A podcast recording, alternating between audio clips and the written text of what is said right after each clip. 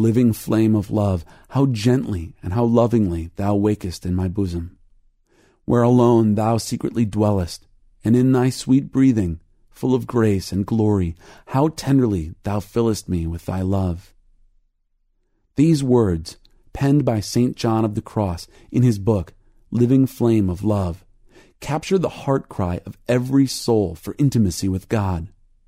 For this we were created, and for this we were rescued from sin and death.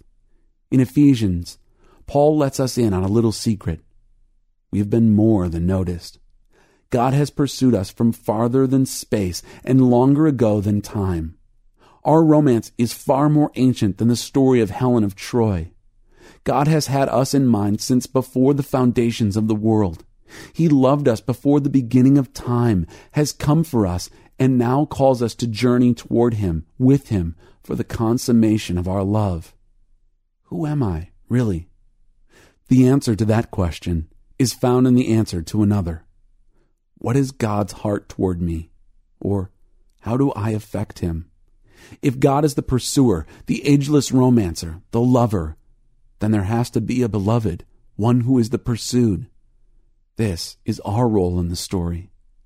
In the end, all we've ever really wanted is to be loved.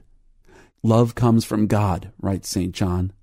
We don't have to get God to love us by doing something right, even loving Him.